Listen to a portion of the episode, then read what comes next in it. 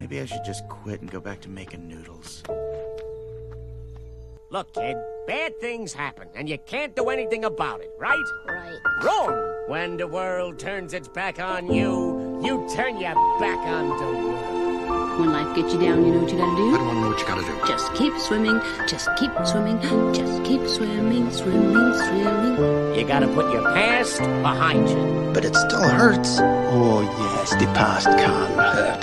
But the way I see it, you can either run from it or learn from it. Yesterday is history. Tomorrow is a mystery. But today is a gift.